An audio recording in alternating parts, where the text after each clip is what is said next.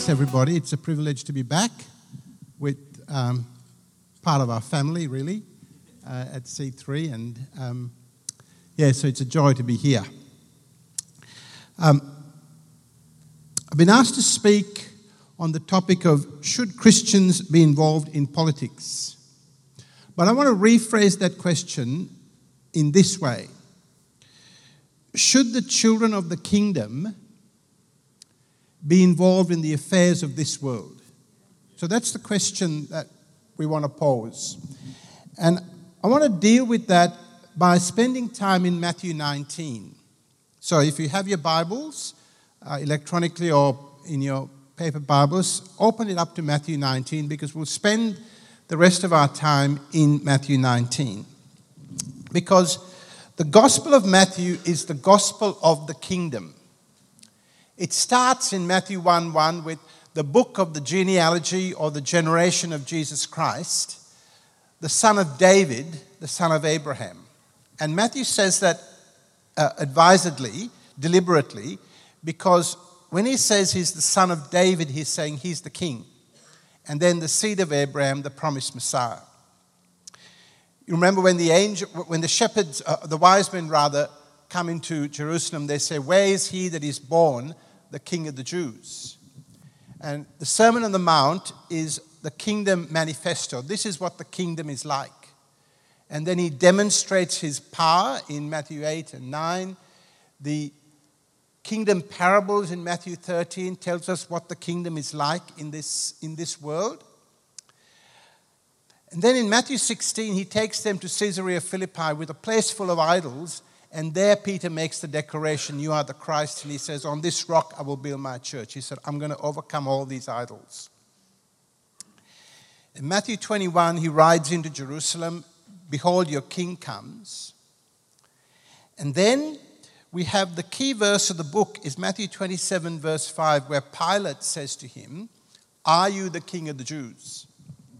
And some translations say it, put it like, That's what you say. But the, the better sense is you've got it. When Pilate said, I, the king of the Jews, Jesus said, You've got it. That was in his inscription on the cross. And then after his death and glorious resurrection, he, Matthew 28, Go therefore and make all power, all authority is given to me in heaven and on earth. Go and make disciples of all nations, baptizing, teaching, and lo, I'm with you always to the close of the age.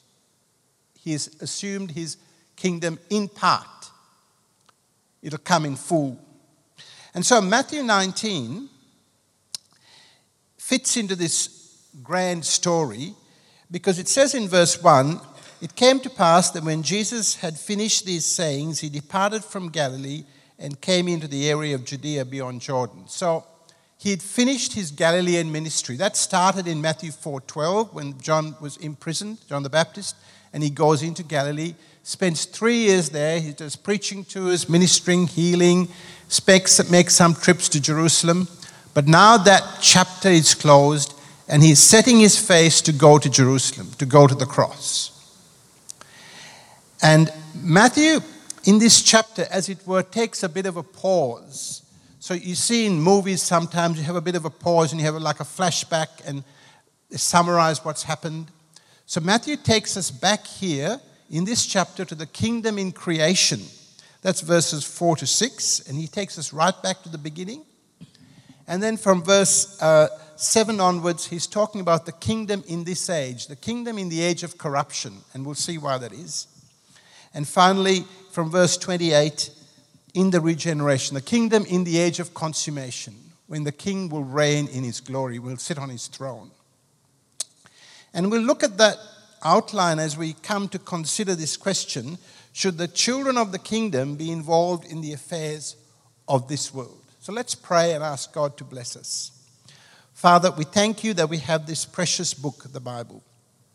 We thank you that it gives us life. And we pray that you would speak through the Spirit of God, through the pages of this wonderful chapter, through this unworthy servant to bring food to our hearts, nourishment to our souls, and glory to Jesus. We ask in Jesus' name. Amen. So, Matthew 19, verse 1, gives us the first answer to our question Should the children of the kingdom be involved in the affairs of this world? It says, Came to pass when Jesus had finished these sayings, he left Galilee and came into the coast of Judea. The first gospel answer to our question is Jesus came. He came into this world. The answer of Islam to the problems of our world is that Allah gives some decrees to Muhammad and we have to do them. The answer of the Buddha to the problems of this world is withdrawal. Desires wrong, you have to withdraw. The answer of paganism is worship separated from anything you do in life, worship for your own purposes. So the whole pagan world, Hinduism and the, the Aboriginal religions, etc., is you do things to get something from the spirits or from God. But the answer of Jesus is Jesus comes into our world and engages with it to bring deliverance. So, the first answer to our question, should the children of the kingdom be involved in the affairs of this world, is yes, because Jesus came. But then we see in verse 5 the Pharisees come and put to him a question. They're tempting him, they're doing the devil's work. Is it lawful for a man to put away his wife for every cause? And so, right there, Jesus is faced with a question that goes to the fundamental structure of our society marriage. Should a man be able to divorce his wife easily, just for any reason? And in answering that, Jesus takes them, us right back to the kingdom in creation. And he says, have you not read that he which made them at the beginning made them male and female, and said, For this cause shall a man leave his father and mother, and cleave or be joined, glued to his wife, and the two shall be one flesh. No more two, but one flesh. Now, in that passage, Jesus and the Bible steps right in to the big issue of our day. The big issue of our day is can you choose what you are? Can you choose to be a boy if you're a girl or a girl if you're a boy? You'll see it all the newspapers, all the issues about trans and sport and people like J.K. Rowling being cancelled because she said there is such a thing as a woman. And Jesus steps right into it and he says, He which made them, so we pause there. He's saying to us that you are made by God. You're not an accident of atoms bouncing around. You are made. You're a created being. And He made them at the beginning male and female. That's a very important verse to hang on to in our society today because God says there is human beings are male or female, and that's scientifically true. But God speaks to that. So, in the second answer to our question, should the children of the kingdom be involved in the affairs of this world is yes, because we need to tell people how we were meant to be. This is how we were meant to be, male and female. But then he steps into the other most important relationship in life, in marriage, and says, For this cause shall a man leave father and, and cleave to his wife, who shall be one flesh. So if you think about it, in the garden there, was, there were no husband, there were no fathers and mothers at that stage. It was just Adam and Eve. But God is looking forward and thinking about this world in which there will be community. So there'll be a leaving, so a man will leave his father and mother. It's a very strong word, abandon. Not that you abandon them emotionally and things, but you form a new entity and cleave, be glued together with his wife, super glued to his wife, if you like, and they'll become, in a mysterious way, one flesh, physically, spiritually, emotionally, two becoming one. And so, the prevailing teaching of our world today is human autonomy. So I can choose to be a boy or a girl because I'm autonomous. I'm free completely of anything. All the things like abortion and euthanasia, etc., come because of human autonomy. But the Bible says that we were created for community, not autonomy. Community with each other in marriage and family and in fellowship in a body, but then fellowship with God. That was the way we were meant to be. Living in unity, in community. And so, should the children of the kingdom be affair, involved in the affairs of this world? Yes, because we need to show people how it was meant to be. This messed up world is not how it was meant to be. And every time a young man and a young woman get married in Christ and stick together, that's a picture of what it was meant to be. It's, it's a memory, it's a historical memory to our, to our society that this world is not how it was meant to be. There was something far, far better planned for us.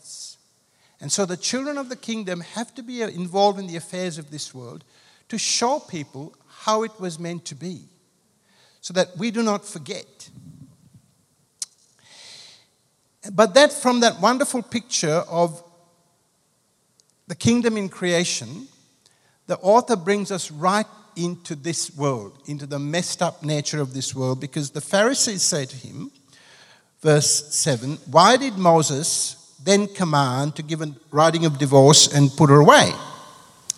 And he said, Moses, because of the hardness of your heart, allowed, not commanded, allowed you to put away a wife, wives, but from the beginning it was not so. And in that statement in verse 8, Jesus hits on the central problem of humanity, of all of us. Because he says, Moses, because of the hardness of your hearts. Hardness of your heart is one word in the Greek. It's sclero sclerocardia. Remember that word, write it down. Sclerocardia. Sclerosis of is hardness. So if you have sclerosis, sclerosis of your arteries, that's very, very serious. Because you could have a rupture and you could die. And Jesus is saying that the central problem of all of us is a hard heart. That's our problem. That's your problem. That's my problem. And so the greatest need of all of us is for a new heart. And if you look at verse 28, the word regeneration is only used twice in the New Testament, once here and once in Titus 3:5, which says, He saved us not by deeds done by us in righteousness, He saved us, but by the washing of regeneration and renewal of the Holy Spirit. That's the personal regeneration the miracle of a new life by the Spirit of God in the heart of every individual. We're saying this is a house of miracles. Every Christian is a divine, is, is a miracle. Because every Christian is someone that God has entered into him personally by the Spirit of God, bringing repentance, a new life, and a new heart, a soft heart, a heart of flesh not a hard heart. So if you're here in the house of God and you are a believer in Jesus Christ, a follower, a child of the kingdom, you are a miracle. And if you're here just investigating, your greatest need is for new life, bar none. And the children of the kingdom have to be involved in the affairs of this world so that the affairs of this world make it easy for the spread of the gospel. One of the key functions of human government, we're told in 1 Timothy chapter 2, is to allow people to hear the word of God. So we uh, have to be involved in the affairs of our society so that this message, this most important message, of the greatest needs of our heart, a, a new heart can get out to people so they can be saved. But then Jesus, the, the, the story goes on, and Jesus deals with marriage in our society, in our world with the kingdom in corruption. And he says, Whoever shall put away his wife, except it be for fornication, and shall marry another, commits adultery. And whoever is married to her which is put away does commit adultery. And so he is saying, in this age of corruption, marriage is still meant to be for life. Because he's, he's telling us that when you're married, a person gets married, it's, it's a picture, throwback to that age of creation. And it's a reminder to us this is how it was meant to be. And so, God gives us laws in this age of corruption to remind us of, of what He requires of us, but also what He, what he meant us to be, what He means us to be. And, and we see that coming out in the story as the young man comes to him in verse 16 and says, Good master, what shall I do that I may have eternal life? so, this young man had some perception. He knew that there was something wrong with him. And Jesus says, Why do you call me good? There's none good but God. If you will enter into life, keep the commandments. He says, Which? And Jesus says, You shall not murder, you shall not commit adultery, you shall not steal, you shall not bear false witness, honor your father and mother. And in that law is a picture of how we were meant to be and how we are meant to be. And then Jesus lifts the ante a little bit and he says in verse 10, as he always did, because he, his whole ministry in the, in the Sermon on the Mount was to say, You have heard it was said, I say unto you. He says, Love your neighbor as yourself. And he's telling us that the heart of the commandments, the heart of the Ten Commandments is love. To love God, it tells us in Matthew 22, to love the Lord your God with all your heart, soul, mind, and strength, and love your neighbor as yourself. And Paul says in 1 Timothy, the end of the commandment is love that proceeds from a pure heart and a sincere faith. So, God is telling us that we weren't created to be hard hearted people fighting for ourselves. We were created to be people of love, to love God and love our neighbor as ourselves. And everything in this world is designed to suppress God's truth. So the children of the kingdom have to be involved in the affairs of this world to make God's truth known. And we see that as the story goes on, because the young man says, Look, all these things have I kept from my youth. What lack I yet? Jesus says, If you will be perfect, go and sell what you have, give it to the poor, you shall have treasure in heaven, come follow me. And he, when he heard that saying, he went away sorrowful. That's grieved like childbirth in intense pain because he had great riches. And in that young man and in his reaction, we see our world. Because that young man wanted eternal life. That's why he asked the question. But he wanted something more than eternal life. He wanted his money. And what Jesus does is he exposes this young man's heart. And you see that as he goes on, because he says it's very hard for a rich man to enter in the kingdom of heaven, easier for a camel to go through the eye of a needle. The disciples say, How can be how then can be saved? Jesus said, With men this is impossible, but with God all things are possible. What's possible? It's possible for even a rich man, even a hard hearted young man like this man, to be saved. Because Jesus, when he said that statement to the young man, Go sell what you have, give it to the poor, and come follow me, didn't really intend for that man to have to do that. What he wanted to do was he was taking a CT scan and exposing this young man's heart. He wanted this young man to see that he wasn't a very good man who just needed to do a little bit more to enter into the kingdom of heaven. He wanted this young man to see that he was completely lost, a complete hard heart, and all he could do was to cry, Lord, be merciful to me, a sinner. And that's what God's about.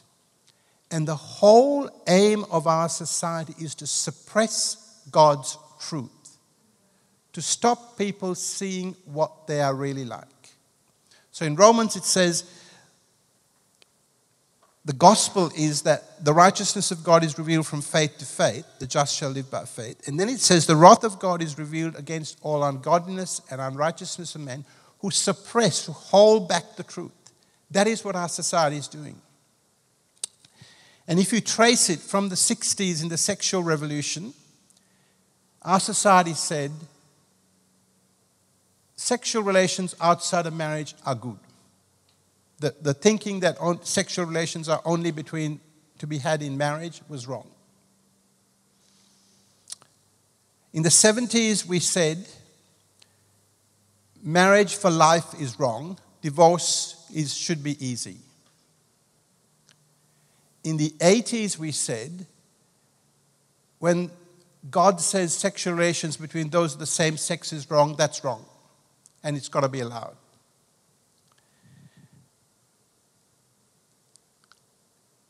in 2017, we as a society said God's view that marriage is between a man and a woman is wrong, and marriage can be between anybody. And now we're saying God's view that we are made male and female is wrong, and you can choose whatever you want to be. So the whole structure and the push of our society is to suppress God's law. And so, the answer to the question should the children of the kingdom be involved in the affairs of this world is yes, because we have to uphold God's law. We have to tell people God's law because it's good for them. They need to hear God's law, they need to be protected from their own desires, but also, if God's law is not held up to people, to men and women, they cannot be saved because they cannot know their own condition. We cannot know our own condition. If Jesus hadn't set, held up this CT scan to this young man's heart, he would not have known what his heart was really like. If somebody hadn't brought to my attention the corruption of my own heart, I would not have known that I was under the judgment of God. And there are people, millions in our world today, most of the people we'll meet tomorrow who do not know these things, who do not know that it's wrong to commit murder, who do not wrong, wrong to commit adultery, who do not know that it's wrong to lie, who do not know that it's wrong to not to honor your father and mother or not to love your neighbor as yourself, who believe that living for yourself is all there is. And we have to be involved in the affairs of this world to uphold God's truth so they can know, so they can be saved. We don't do that as some sort of moral thing, although morality is good. We do it for the sake of the gospel.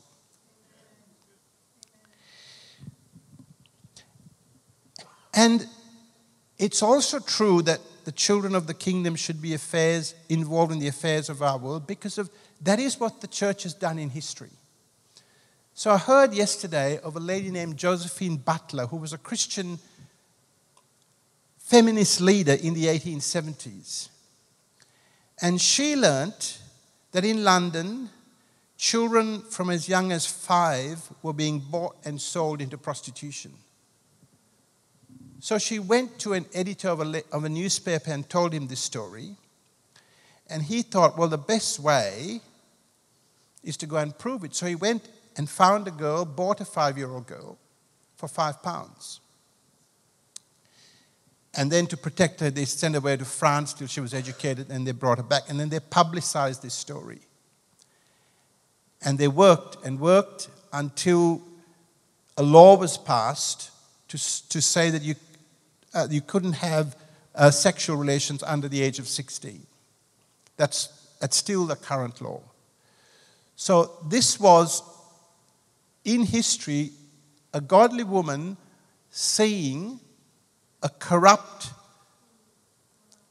thing happening as a result of hardness of heart and doing something about it. You can trace almost every good thing in our society back to a Christian root.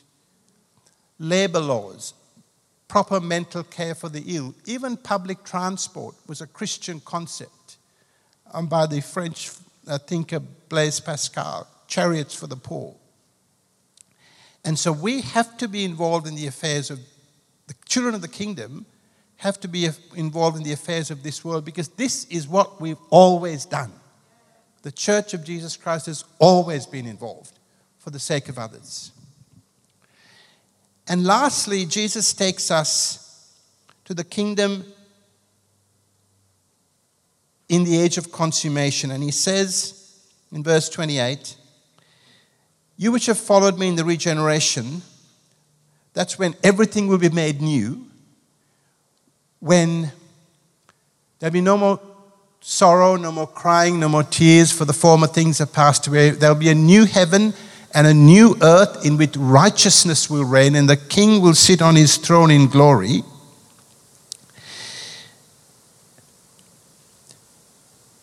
You'll judge the 12 tribes of Israel, and everyone that has forsaken houses or brethren or children or fathers or mothers, etc., for my name's sake, shall receive a hundredfold and shall inherit everlasting life.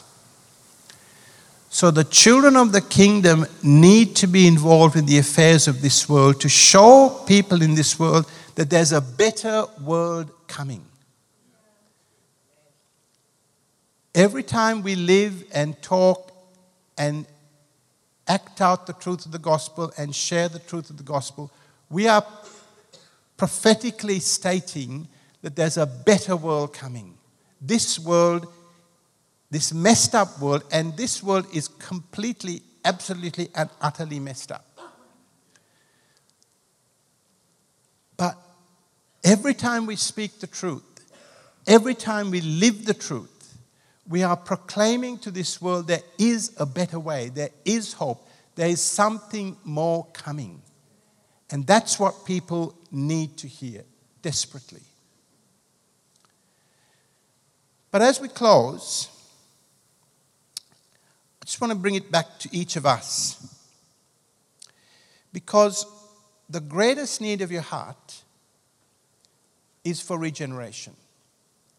So if you're here in the house of God and you've never had that personal, life changing encounter with Jesus Christ to give you a new heart, that is your greatest need. And don't wait you can today call on the name of Jesus. This young man,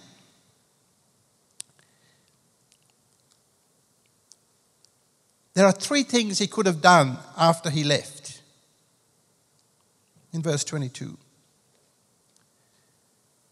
he could have gone home and thought, He's right. Lord, be merciful to me, a sinner he could have gone home and lived for the rest of his life in agony. Wanting to do it, can't do it. Wanting to do it, can't do it.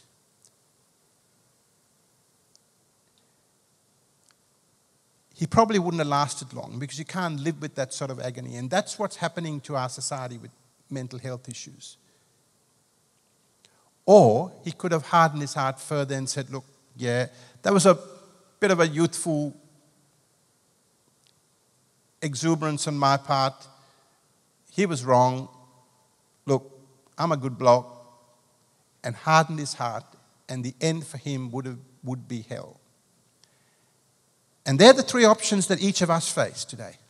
If you're not in Christ, they're the three options. You can humble yourself, you can live in agony, or you can harden your heart, and the end is hell.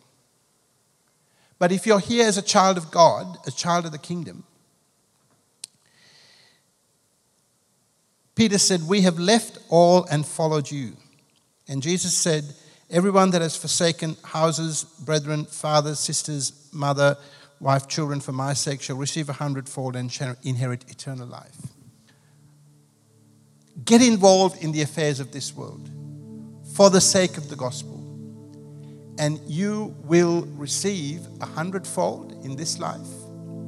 But most importantly, you will receive eternal life. And there is nothing. Let's pray. Father, we thank you that this messed up old world is not how it was meant to be. It's not how it will be. And we, as children of the kingdom, Lord, want to bring little changes so we can show people how it should be and we can bring people in to know the truth of how it is now in Jesus. And also, Father, that we would uphold your laws to protect people from themselves. So we pray for each of us here that the Spirit of God would so move our heart that to the question, should the children of the kingdom be involved in the affairs of this life, we would say yes, because we want to follow you and forsake all and be with you wherever you are. We ask in Jesus' name. Amen.